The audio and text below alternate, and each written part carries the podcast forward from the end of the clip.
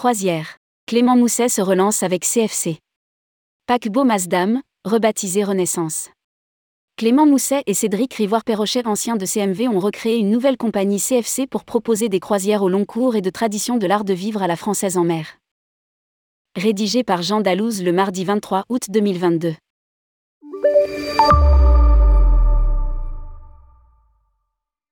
CFC, compagnie française de croisière, la start-up lancée par Clément Mousset et Cédric Rivoire-Perrochet, anciens de CMV, vient d'acquérir auprès d'Olan America le paquebot Masdam, rebaptisé Renaissance, pour 30 millions de dollars selon Escale Croisière.